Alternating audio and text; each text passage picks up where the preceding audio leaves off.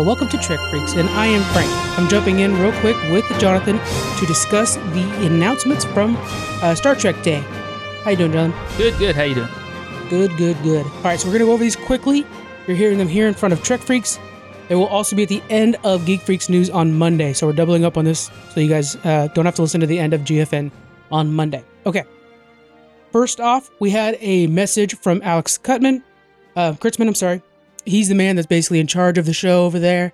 So Alex Kurtzman, uh, basically, he wanted to say that their goal is to make each Star Trek series unique but still connected, so you know that it's a Star Trek, basically.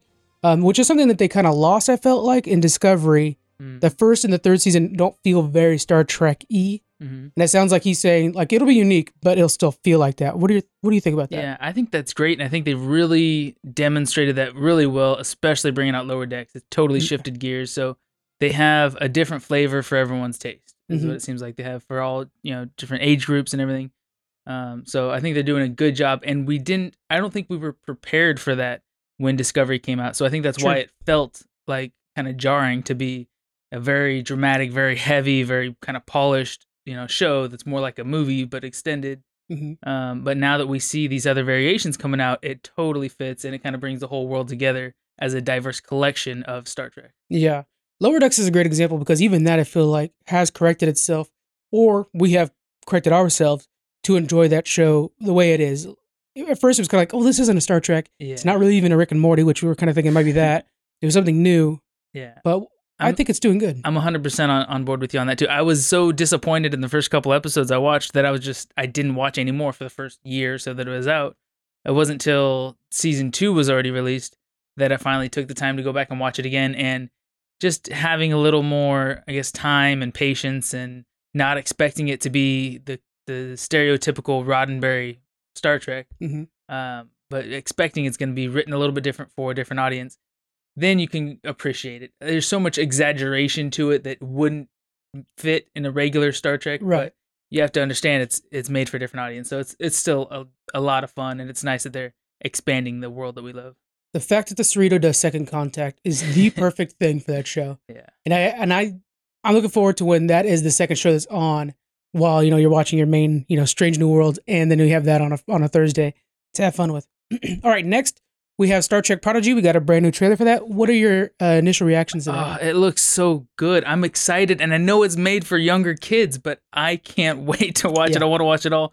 Uh, to me, the the style and the art and everything, it looks like I'm hoping it ends up more like a a uh, Star Wars Clone Wars, which Yeah. I haven't watched much of. I've seen a handful of episodes, but I like their style. Uh, but it looks like a Star Wars Clone Wars mixed with Avatar. Mhm. More specifically, Avatar with the blue people, the the movie, not the amazing TV show from Right. Nickelodeon. Um, I'm but- not against Star Trek making one of those though. no, yeah. I mean, there is Avatar Studios now, and they're going to be doing some work. So oh, I'm so excited. we have a lot of podcasting to do. but, exactly. uh, yeah, it looks really, really clean, and I'm excited to see it. So I, I like the idea of it becoming a Clone Wars. What we have to remember, because we look back at Clone Wars so fondly, Mhm. that first season of Clone Wars was straight up a kid show. Yeah. And it wasn't until after that they realized, like, hey, we have some fans coming out that are, you know, young adults or people that are really starting to see the stories. And then they adjusted the show until we had these really complex storylines Mhm. and they brought back people like Darth Maul and stuff like that. So this show, it may feel young at first. Give them a chance to kind of find their footing. Yeah, This is all new. I'm trying to think of other shows specifically. I can't, I can't think of any off the top of my head, but I know we have a lot of good, you know, children's cartoons that have adult hum- humor hidden in them. Yeah, SpongeBob is a great It- example of that. That's the only one I was thinking of was Yeah, SpongeBob, but Rocko's Modern Life, like a lot of that. Oh, there you go. Nick knows how to do it, which that's where this is going. It's going to be on Nickelodeon and Paramount Plus. Yeah, so I think it'll be a great one. Like I have a, a newborn, and so I'm, you know, excited that as he grows, he'll be Oh, able yeah. to to grasp a Star Trek Oh, at a young age, and you know, we'll be able to enjoy it together. What a great time to be raising a new kid when you got all this Star Trek for them to watch. Because I mean, I, I don't know about you, but to me, I think Star Trek is the ultimate example of like wholesome television that's still fun to watch. hmm You know, And it expands your knowledge and your Yeah. curiosity and your creativity and your, you know, just ability to enjoy the world around you and people around you and everything. It's Yeah. great. it's it's really good. Okay, now to the show that I'm so excited for: Star Trek: Strange New Worlds. We had a cast reveal, so we know that Pike, Spock, and Una are coming back. They were all from Discovery season two. Quick question: Was Una her name originally? I don't think she had a name. I don't think she had a was just number one. And I exactly, I think Okay. yeah, because Pike in that first episode of TOS called her number one. Yeah. So I'm I'm low key just a wee bit disappointed that they just named her Una. That's like like I hate to keep referencing Star Wars because I'm not a Star Wars fan, but Han Solo in the Solo You don't movie. hate Star Wars. That's good. no, yeah, no, clarify I don't hate Star Wars. It's just But we are on a Trek freaks right now. exactly. but how Han Solo's name was Solo because he was by Oh, himself. that was so cringy. I was just like, oh come on. So Una being Una because she's number one, and that's Latin for one. That's just kind of oh shit, that's true. I didn't think about that. Yeah, because I know that Pike calls her number one in the series as well. yeah, So I'm assuming that yeah, her name is Una, but they're gonna be calling her number one an awful lot. yeah. At least Pike will. Yeah. And I'm look. I'm looking forward to. I mean, Anson Mount to me is such a phenomenal Mm-hmm. actor. If you guys haven't seen Hell on Wheels, please go do that. It's a great way to get get ready for this. Um, but him and, and their reactions, I can't wait for that. It's gonna be a lot of fun. oh yeah. Very good. Okay, but joining the cast first, we have an Uhura uh, uh, being cast. That'll be really cool. Um, and then that, that's gonna be by uh, Celia Rose Gooding. right, but she didn't say Celia. She said something else. We'll learn it as time goes on. But right now, it's Celia for us. Yeah. Um, she I don't think she's been in much. I looked for her at IMDb. It's pretty light, so Mhm, this is gonna be the way to start off. And I mean, what a great way to start off. right. Then I thought this was really interesting. I'm sure you did too. We have Nurse Chapel joining the cast. yes. Oh my goodness. So Nurse Chapel, if anybody doesn't know, uh, is the same actress, Majel Barrett, uh, who who played her and number one because the original pilot got scrapped and the show got retooled and everything. So she, you know, and Spock and, and yeah, her and Spock, I think, were the only ones that got in Mhm. that kept from the pilot and got carried on. Uh, but she changed characters. So now we're going to be seeing a new show with two characters that were originally played by the same actress. yeah. So I would love, I think we talked briefly about this before. I would love to see a tiny little hint Mhm. that they are the same person, you know, to some extent, like a Yeah. matching hairstyle or something as just a little Easter egg or joke would be would be phenomenal. a simple throwaway of a line, a line of like, man, you you guys could have been sisters or something like that Yeah. would just make me happy. Something Yeah. like that. Uh, now, a question for you: Do you know if uh, Gene Roddenberry and her were married before she started playing the character? No, I think it was two years after. because she's what what I probably and you too. We Mhm. first were introduced to her as the computer, Yeah, the voice of the computer and all those different Star Treks. so she series. she bleeds Star Trek. She's Yeah. she's it's cool to have both of her characters in the new show. I'm excited for that. We also have uh, Doctor uh, M'Benga, uh, now played by uh, we're gonna call him Babs, and then we're gonna leave it at that because his last name has got a lot of consonants. Um, again, we'll learn these names over time as be- they become our new favorite people. Uh, I I'm so happy to see him kind of in those medical scrubs again Yeah. that Bones wears. hmm So, uh, what are your thoughts about him? Uh, I'm excited. I mean, I, I like that they're bringing back characters that we don't really remember much of Yeah. that weren't significant characters in the previous show. Really to help diversify the cast too, which is great to be you know modern and forward thinking. So I'm excited, and that it also gives them a little bit more because we know Spock. We know exactly Right. who Spock is, who Uhura is. Uh, enough about Pike, but we don't know these new characters that were already planted. So it gives them room to grow and expand and create new you know relationships that we didn't expect. It's so cool. Like, what's great too. I mean, you guys are obviously listeners of Trek Freaks. If you're here, if, if you're here from GF, uh, Geek Freaks News, go check out Trek Freaks. Um, but we haven't met some of these characters, hmm or we're going to be seeing them more often in TOS. And now you guys could be referencing like, oh yeah, and her character. We learned this. You know, yeah. it's like they're doing some of the head headcanon that you guys normally do yeah. for you. So that's pretty cool. Um, I just got to say the the hair that they did for Chapel looks really cool. Did you see the new hair that they're doing for her? Is it the white? Yeah. Yeah, yeah, yeah. That looks pretty. that looks pretty slick. Yeah, I'm really excited for that. And we have a few new characters joining as well. Uh, and uh, we'll talk about them more as we get closer to the show. Mhm. Um, time will tell. Okay, uh, real quick one here. The original Star Trek movie is getting fully remastered. I mean, this looks like a, a remake if you're a video game fan and you know the difference. Um, have you seen that first movie? I have. So I've been waiting because, as you know, for Trek Freaks, we're Mhm. reviewing each episode of TOS one by one, and I don't want to spoil any plot points or anything like that. So I'm waiting to watch all the movies. I've seen bits and pieces of some of the movies, but I'm waiting to to watch them in order. Yeah. Uh, but this looks amazing. I saw the little clip that they were showing uh, during the Star Trek Day, and it looks like a totally different scene. Like it's just so much brighter and so much more detail. So I'm excited. Maybe it would. I might be robbing myself if I watch it for the first time in the remastered version. Maybe I should watch both. But I'm excited to see some amazing polished Star Trek. That first movie, Mhm. wait till the remaster because it doesn't have a lot of other things going for it. Is it pretty rough? That first movie is kind of awful, actually. Yeah. Right. It is like going past Warp 10, becoming a salamander.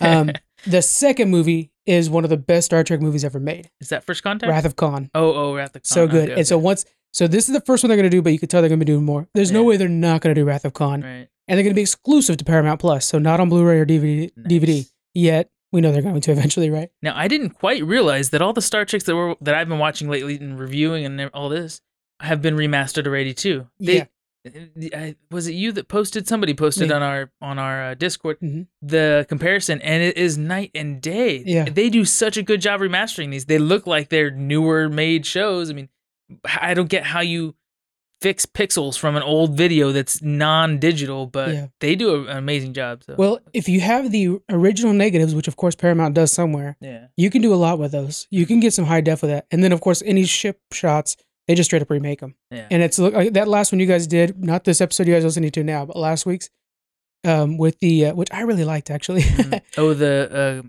Corbomite maneuver. yes, Yeah, I didn't want to say Corbomite because I knew I was going to mess up my carbonite. You know how many times I typed that when I was doing your guys' descriptions and stuff? Oh my god. Yeah. Anyways, but that one was vastly improved Yeah. by the remaster. I like it.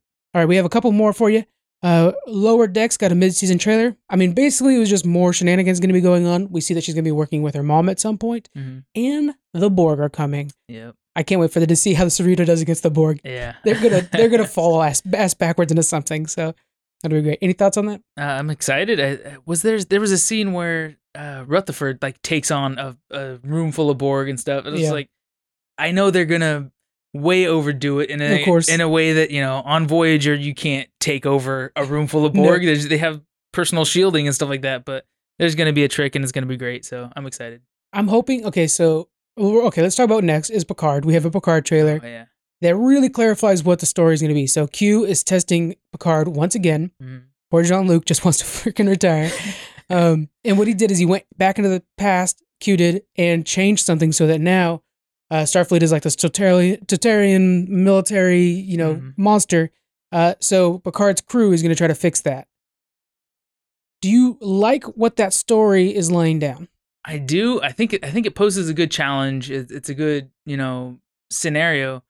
Um, but I, I have I have one little one little piece of head headcanon. I can't think of the name of the episode, so it might mess things up a little bit. But um, I have a piece of head headcanon that I thought about today at work actually, and I was like, oh my god, mind blown. I need to text somebody, but I'd rather wait and tell someone live. The episode of Voyager where the doctors found on a planet in a, a program, and they look back at at Voyager as a demon ship that was there to destroy them all. I, ho- I can't wait for you guys to get to Voyager for Trek Freaks. What if that ship was real and that was from this timeline?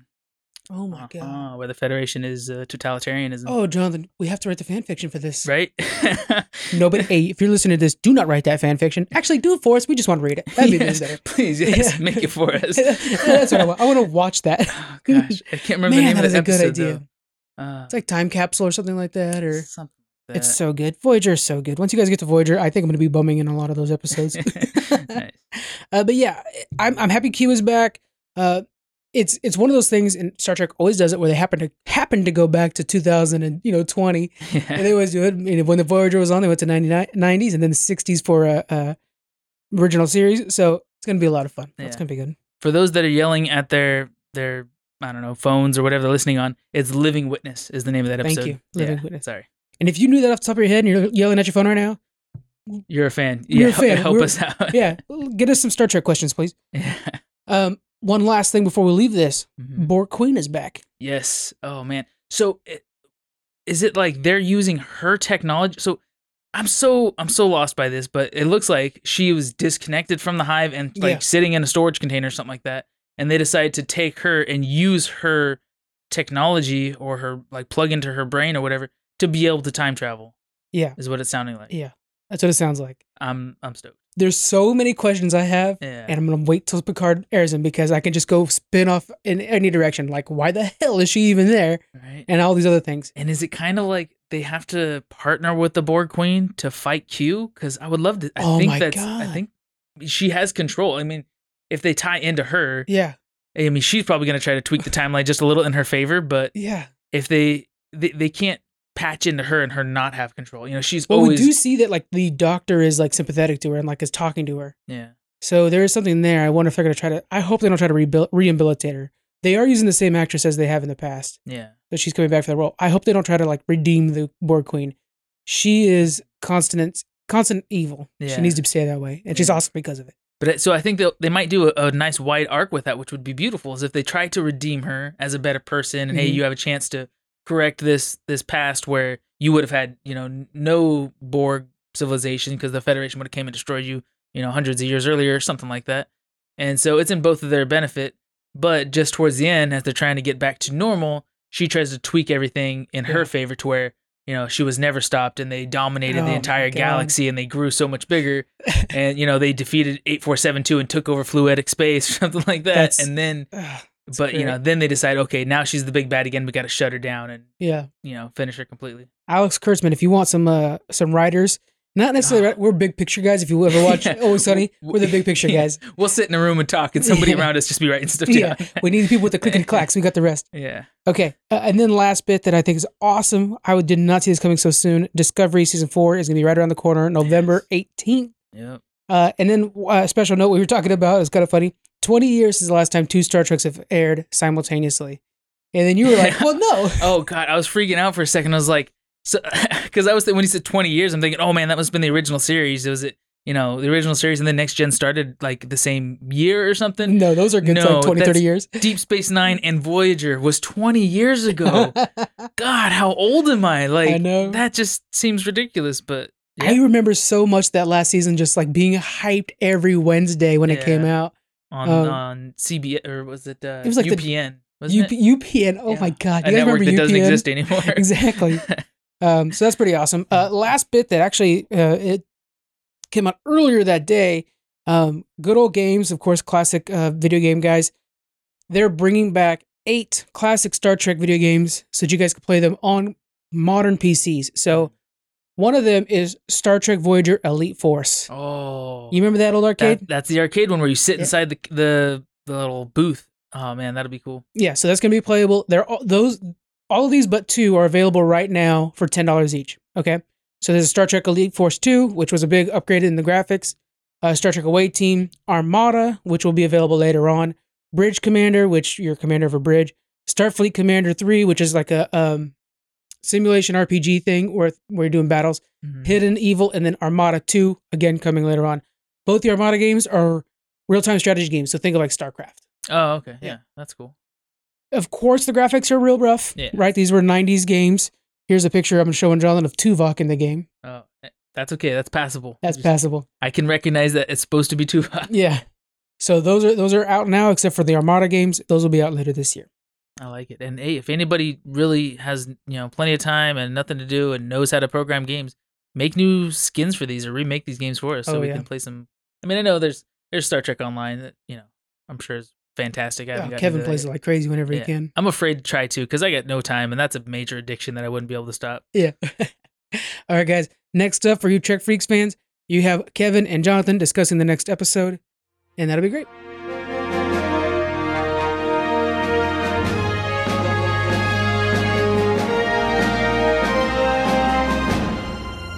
Hey, Trekkies, and welcome to another episode of Trek Freaks, part of the Geek Freaks podcast family. In this podcast, we review episodes of Star Trek starting at the original series. My name is John, and I'm joined by my good friend and co host, Kevin.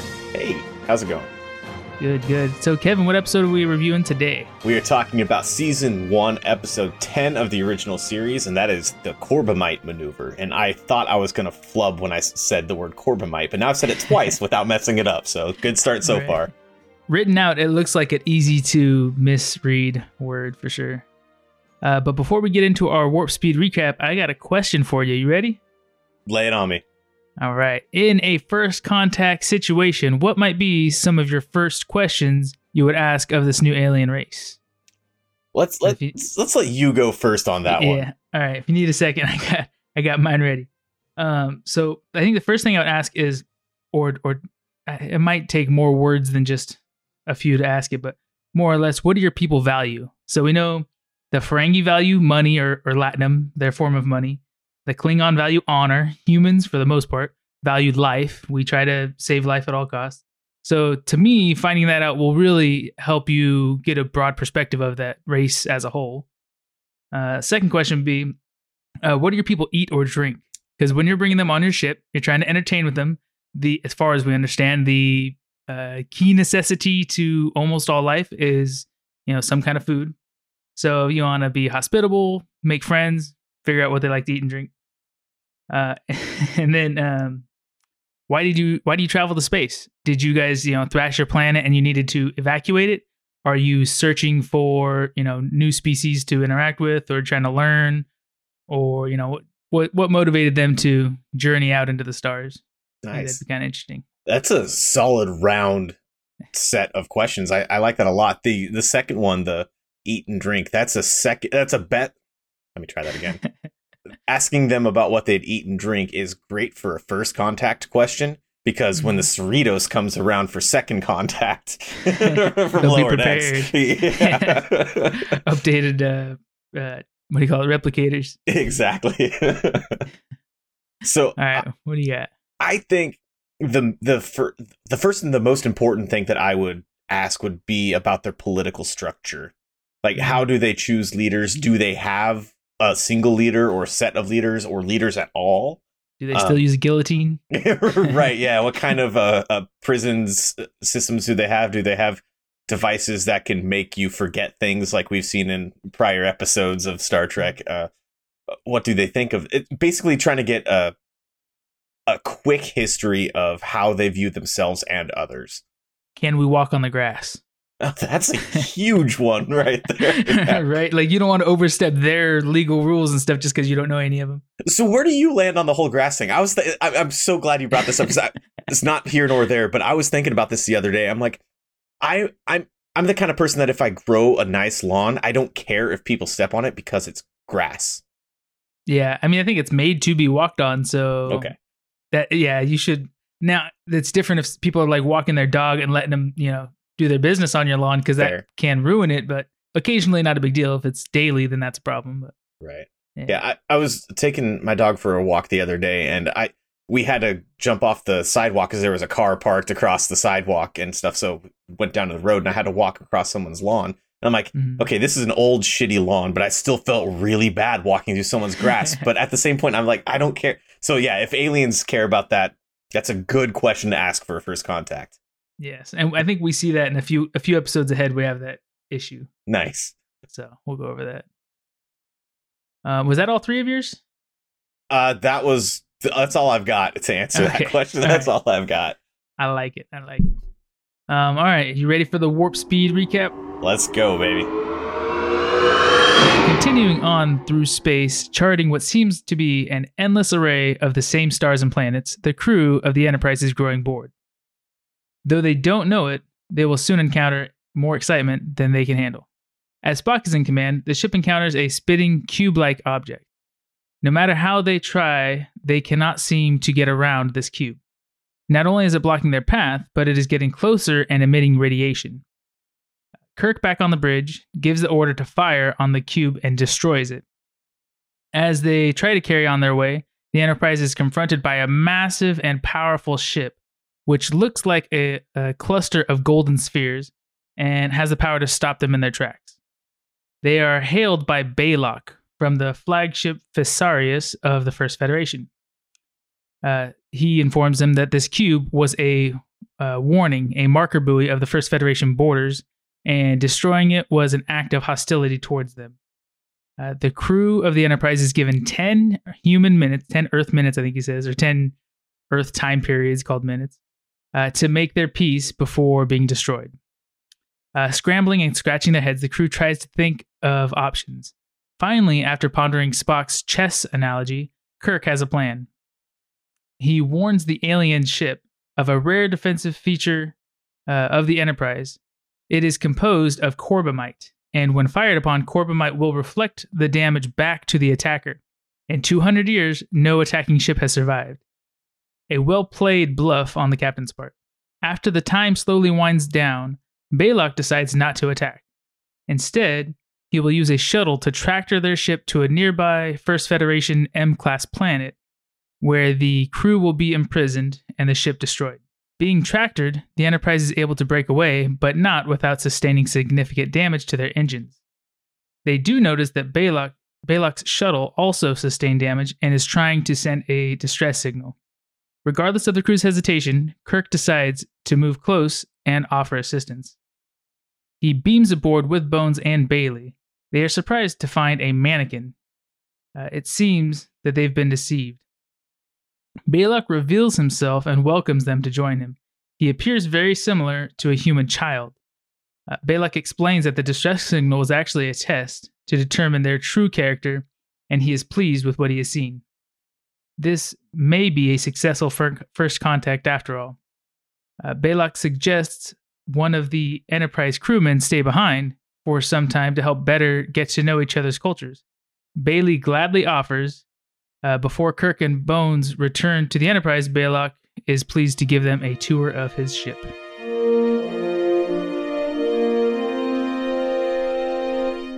That was that was a that was an episode that had a a little bit. You told me already you weren't a fan of this episode so much, Oh right? gosh, no! That I thought this episode sucked. Like, just Yeah. everything about it. There was nothing nothing good about it uh, outside of you know the actors that are in the episode. Like, I, I nothing about the story was redeemable to me. Yeah, so I, I've I've had both sides of this actually because I watched this episode I think for the first time about a year ago, and I was confused. I often would put put episodes on while I'm falling asleep, so sometimes that will just get me messed up. But I'll rewatch it the next day if I didn't finish it or if I don't remember it. Um, but I remember I watched this one a couple times and I just didn't really get what was going on. But you know, I just kind of moved on and went to yeah went to the next episode. Watching it again now, there's uh, I know about the first Federation, so there was this major click that like, oh my god, an aha moment for me. I've been listening to a podcast series. It's an audio drama called um, Star Trek Outpost, and in this, they have this whole civilization that is the First Federation. They they're pretty significant in the story, and you get to know a little bit about their culture and stuff.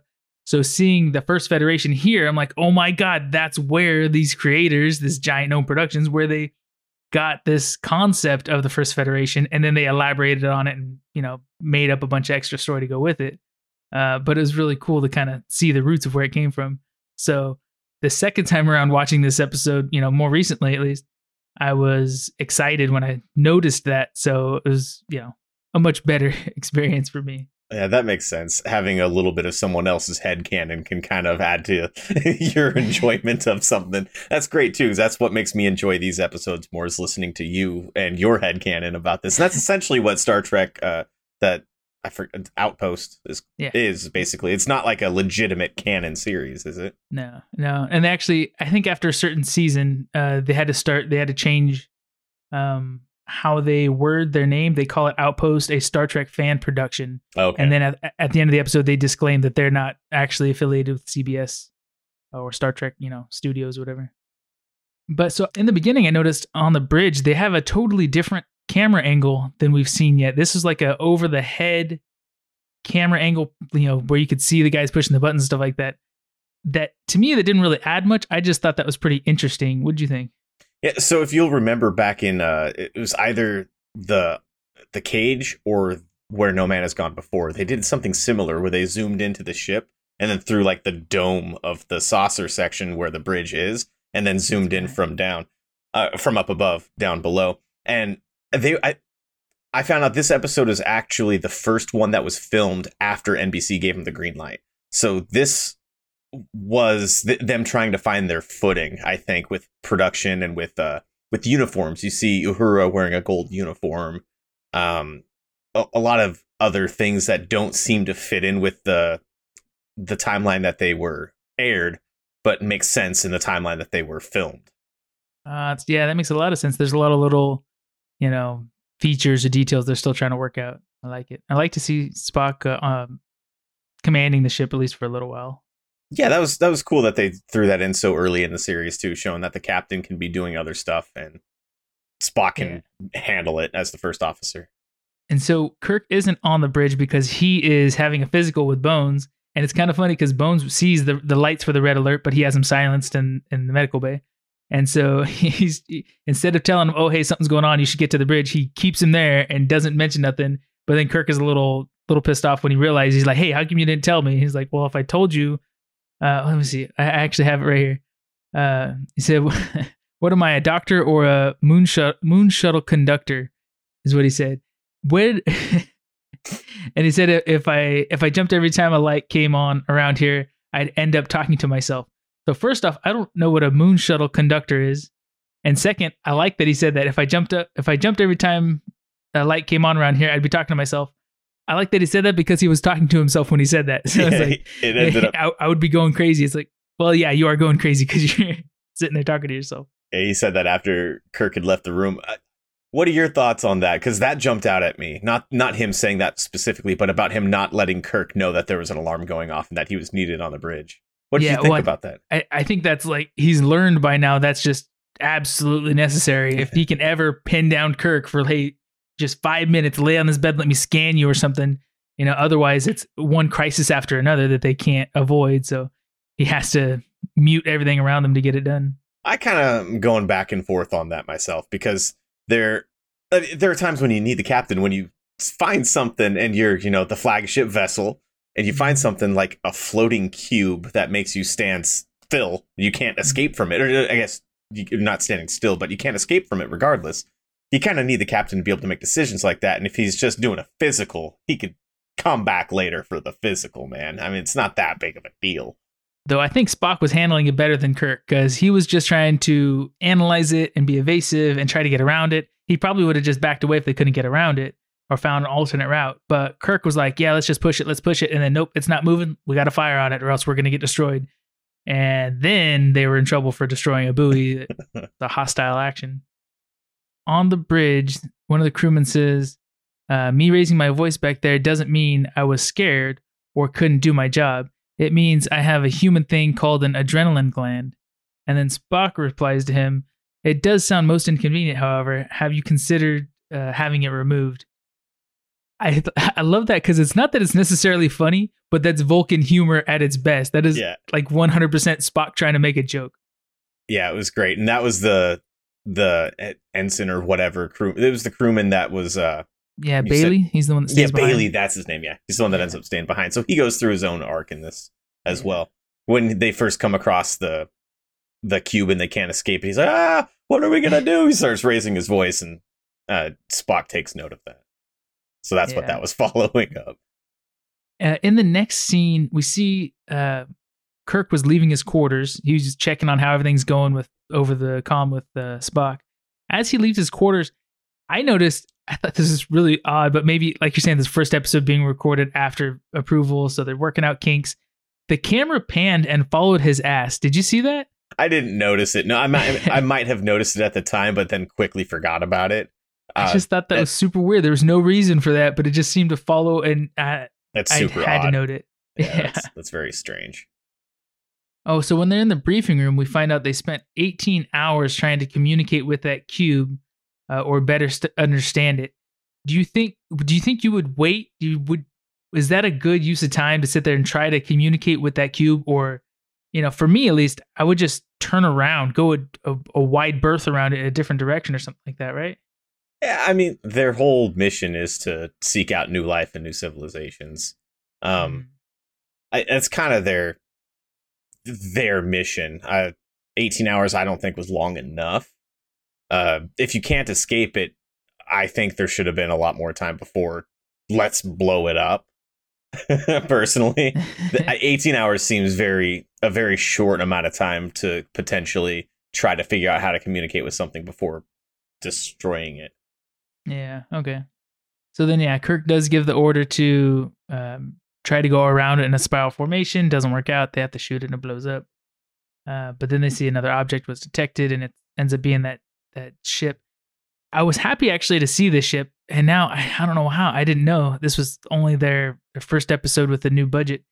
Because that cube, to me, that that floating buoy was like a Windows screensaver and it looked looked so cheap. But then you see this big golden sphere ship show up, and you're like, okay, they're not cutting corners. This isn't paper mache or nothing like that. They're actually doing some half decent animation, especially for their time. Uh, so that kind of made me happy. It looked pretty, I don't know, legitimate, intimidating. that ship, you want to know what it was made out of? What's it made out? Of? Ping pong balls glued to a shell. so yes, it was legitimately ping pong balls, all those golden spheres, and it was just glued onto a, a, a shell. So it was it, they did cut a few corners, but it did it didn't almost look paper like mache. yeah, it it didn't look like they were cutting corners. They actually made it look decent. yeah. So I thought that was pretty funny when I read that. uh, I noted that they they called it the uh, well again first episode uh, United Earthship Enterprise, and I'm wondering like in this point in the show are they not part of the Federation yet, or you know how that works? But So this is before they. Uh, I, I as of this point, I have not heard the words Starfleet or United Federation of Planets. So at this point in the series, and we hear it in one of the next episodes, they're part of the United Earth Space Probe Agency, also called USPA. ah, it was I s- bef- before they established, and they actually used uh, the word Starfleet in the next episode, but they didn't uh, actually designate the United Federation of Planets until later on in this season. oh, I like it. I like it. Um, so That's all the first- trivia I've got, unfortunately. I'm, I'm fresh out of Uh, trivia. Flew through it all that quickly. That's perfect. Uh, so they get hailed by by Balok, and I was at, at another point where I'm like super either disappointed or scared of you know what kind of quality of uh, visual effects they're going to use because we see this. The, the, what we end up finding out is a mannequin, but that like face that's blurred out and it's like a blue like animatronic kind of character and it looked just it looks super cheesy and i was like Mhm. oh my god this is horrible how could they put that on tv um what did you think when you first saw that did you i mean i just believed that that's what they were going with for some alien race Yeah, I thought the exact same thing. After seeing the cube, I was like, Mhm. oh my god, they blew their budget on making ping pong balls glow. so, right yeah. Oh. oh yeah. So one thing I didn't have in the in the warp speed recap is Bailey. You mentioned earlier he was he was uh, getting scared. He has like a full on meltdown when they say when when Balok says that he's going to destroy the ship. He's like freaking out, panics, and then uh, Kirk actually has to order him off the bridge, tell him to go to his quarters, and McCoy escorts him. Um, have we? I don't think we've seen anybody react like unprofessionally out of Starfleet so far in this series. Have you? Have you noticed that before? Like somebody freaking out like he did? Um, other than people that are under the influence of something else or something, no, I. Everybody's been pretty like proper trained Starfleet. Yeah, that makes me this wonder. Like they must go through. I mean, they Kobayashi Maru and stuff. They have all kinds of training that is to handle the stresses of being in full on conflict, let alone you know, uh, first contact and threatening situations. So I was really surprised to see somebody react so emotionally and unpredictably in this kind of a setting, and and be a, a bridge officer at that. Yeah, I mean, that was definitely very strange, especially for the flagship of the of, of Starfleet. But it was good for the story because it di- made a little banter between Kirk and McCoy, as everything tends to do. Mhm. But it also uh, showed Kirk's uh, kind of his history. Like he said that he was sort of like that too. And there's a point where it's basically make or break when fight or flight. Um, it's situations like that that'll really test somebody to see whether or not they can cut it. Mhm. Essentially, I, I don't know what the exact conversation was, but that's what he was going for uh, with Bailey and wanted him prior to kicking him off the bridge. Wanted to feel him out, see if he was able to cut the mustard. Mm-hmm. I like it. I like uh, just after that too. There's uh, Spock references chess. It says, uh, "What did he say?" He he was trying to suggest a maneuver, you know, uh, related to playing chess. But all I remember is Kirk saying, "Not chess, Mister Spock, poker," and that's where he, you know, talks to the uh, Balok and tells him uh, that our ship's made of corbomite. If you attack us, it'll actually deflect onto you and destroy your ship. So you might want to second guess that. And I thought that was just so like funny, and kind of wise. Like I don't know if Spock Spock wouldn't think of something like that because he's a Klingon and it's just illogical to try to lie so blatantly. I guess without any evidence to support it, but I, I like it. I think that was a well played uh, move on Kirk's part. as much as I like the slip of the tongue, uh, if you calling Spock a Klingon, I I, I Oh, want to God, see that I now. that? Oh, no. I, I want to see that now. I want to see Spock as a Klingon. But uh, yeah, no, it was that was Yeah. that was pretty good. The the funny thing about it is when he said that, I was just thinking the whole time, Kirk is telling this guy, "I am rubber and you're glue." Like- exactly. Like your ship looks really big and all, but you know, as soon as you fire on me, you're going to be destroyed. Sorry, but I thought it was pretty funny, but it made sense and it showed Kirk's ingenuity and uh, kind of the limitations of Spock with his Vulcan mind. Uh, what he's the kind of stuff that he's able to come up with. yeah. Yeah, you're absolutely right on with that. And then and then Balok hails him back and says, "Hey, um, you know what? We'll go ahead and spare your ship if you can prove to us that you're made of Corbomite." And instead of you know jumping back or sending some kind of fake evidence or something like that, Kirk leaves him to stew for a second, like puts it on hold, kind of holds some negotiating power for just a second, which I thought was kind of funny or I don't know, just interesting to see that strategic tactic. And then he responds with just a no deal, like we're not gonna we're not gonna play your games we are what we what I said we are. If you attack us, you're gonna die. Take it or leave it. Uh, so that was kind of bold, still very uh, risky, but I think it's the it's the definitive Captain Kirk. Mhm. It's him coming up with the plan and then sticking to it, and it just always working out because he's Captain Kirk. Yeah. um, so yeah, then we see the small shuttle launches off. It's tractoring them, which is funny. The small shuttle is just like a, another small little cluster of those gold spheres, which Yeah, hey, that's fine. But so yeah, then they uh, break free of the tractor beam, which causes damage to both ships. The uh, first Federation ship is sending out a distress signal, but they recognize it won't reach the mothership. So Kirk gives the order to move a little bit closer and see if they need help. So they beam aboard, uh, and they that's when they find out that there's a mannequin there. They're like, "What the heck? You know, were we being lied to this whole time?"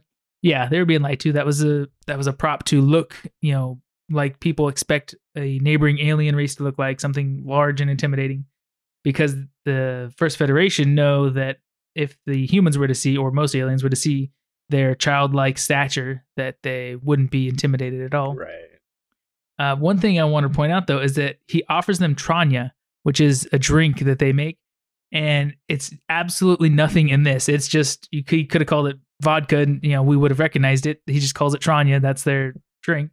In the uh, series that I was mentioning earlier, the Star Trek Outpost, that's a huge deal. Like they're known for Tranya. Like one guy, one of the uh, Starfleet members at one point was talking about the space station Deep Space Three and saying, yeah, they should have just named it Tranya Station. And I'm like that seems, it's just it's funny, but uh, it's a it's a cool drink because it they kind of put that mystic allure behind it that it's like moonshine, only made in very you know few places in First Federation territory. It's illegal to sell outside of the First Federation, so they they have to smuggle it to get it anywhere else.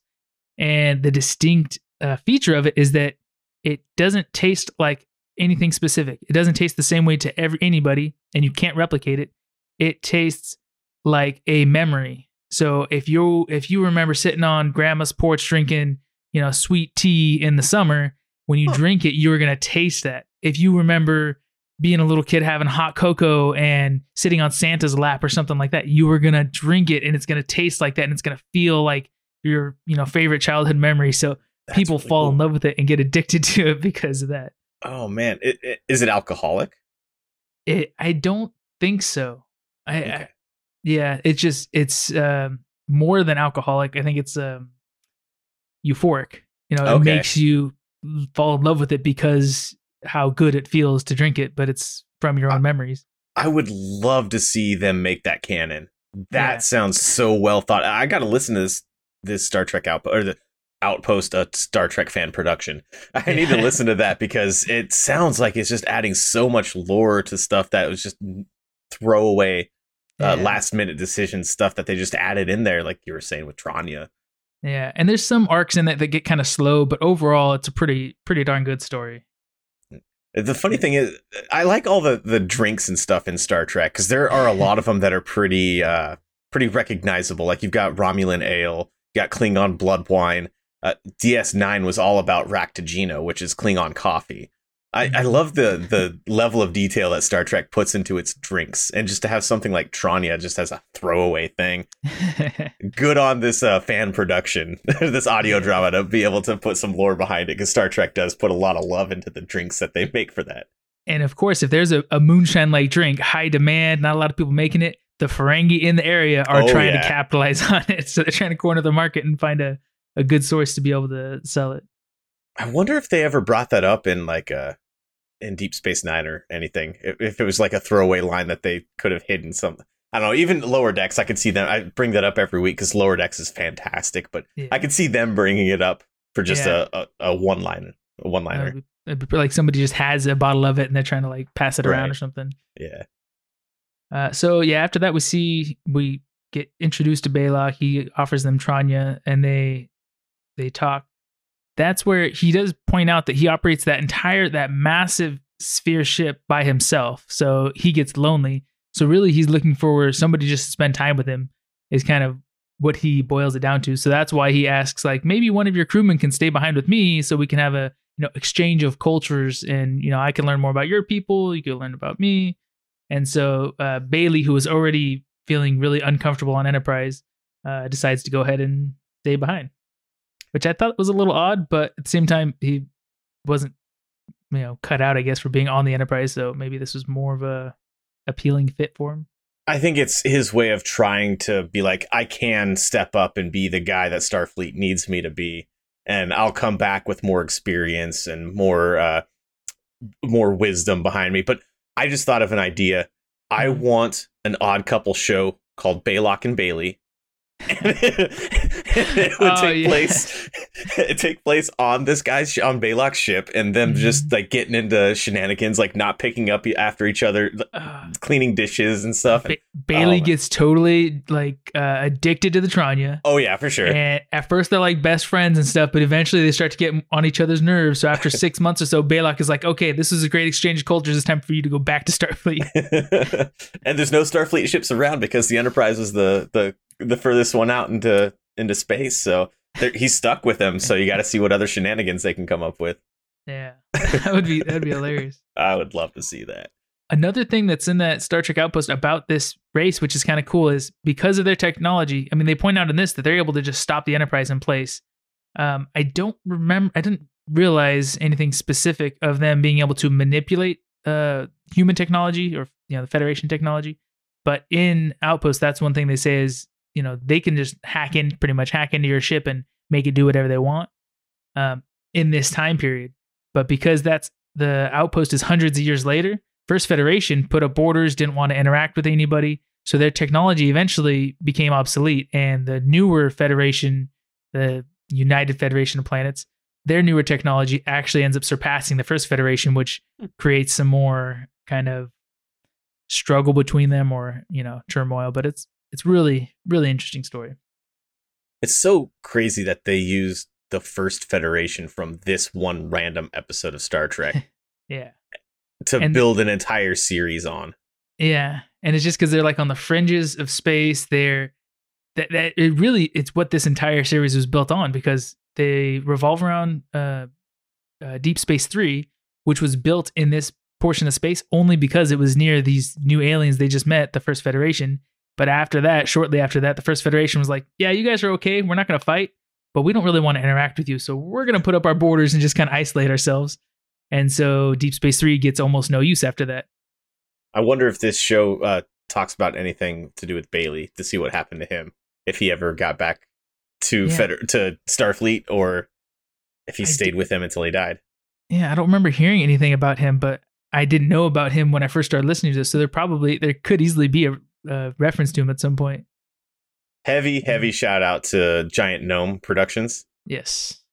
for for uh, Star Trek Outpost because we're gonna. Uh, it sounds like we're gushing about them, and I've never even listened to them. So Yeah.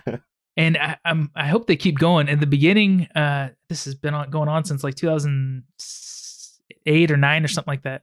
Uh, they were producing an episode every month, I believe, and now it's scaled down to like one or two a year.